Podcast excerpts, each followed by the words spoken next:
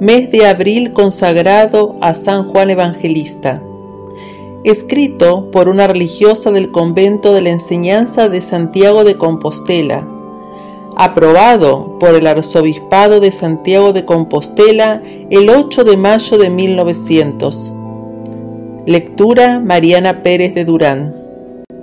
Día 14. San Juan al pie de la cruz. Padre, en tus manos encomiendo mi espíritu. Estas fueron las últimas palabras que nuestro divino Salvador pronunció en la cruz antes de expirar en ella por redimirnos. ¿Cómo estaría San Juan al oírlas y viendo en aquel rostro santísimo de nuestro Señor las señales de su próxima muerte? La Virgen María escuchaba y veía todo. Su alma estaba traspasada de dolor.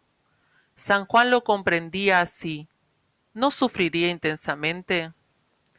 Jesucristo me enseña admirablemente cómo debo yo encomendarle mi espíritu, mi corazón, mi alma, todo mi ser. Todo cuanto hay en mí debo entregarle ahora, para después tener eternamente la inefable dicha de amarle y bendecirle en el cielo. Súplica.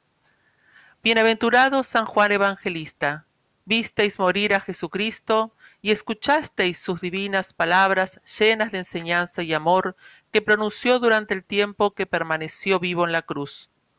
¿Cómo penetraría en vuestra alma? Santo mío, alcanzadme, os lo ruego encarecidamente, que yo recuerde, medite, agradezca y corresponda a lo que esas santísimas palabras me enseñan y al amor que Jesucristo me demostró muriendo en la cruz por mí.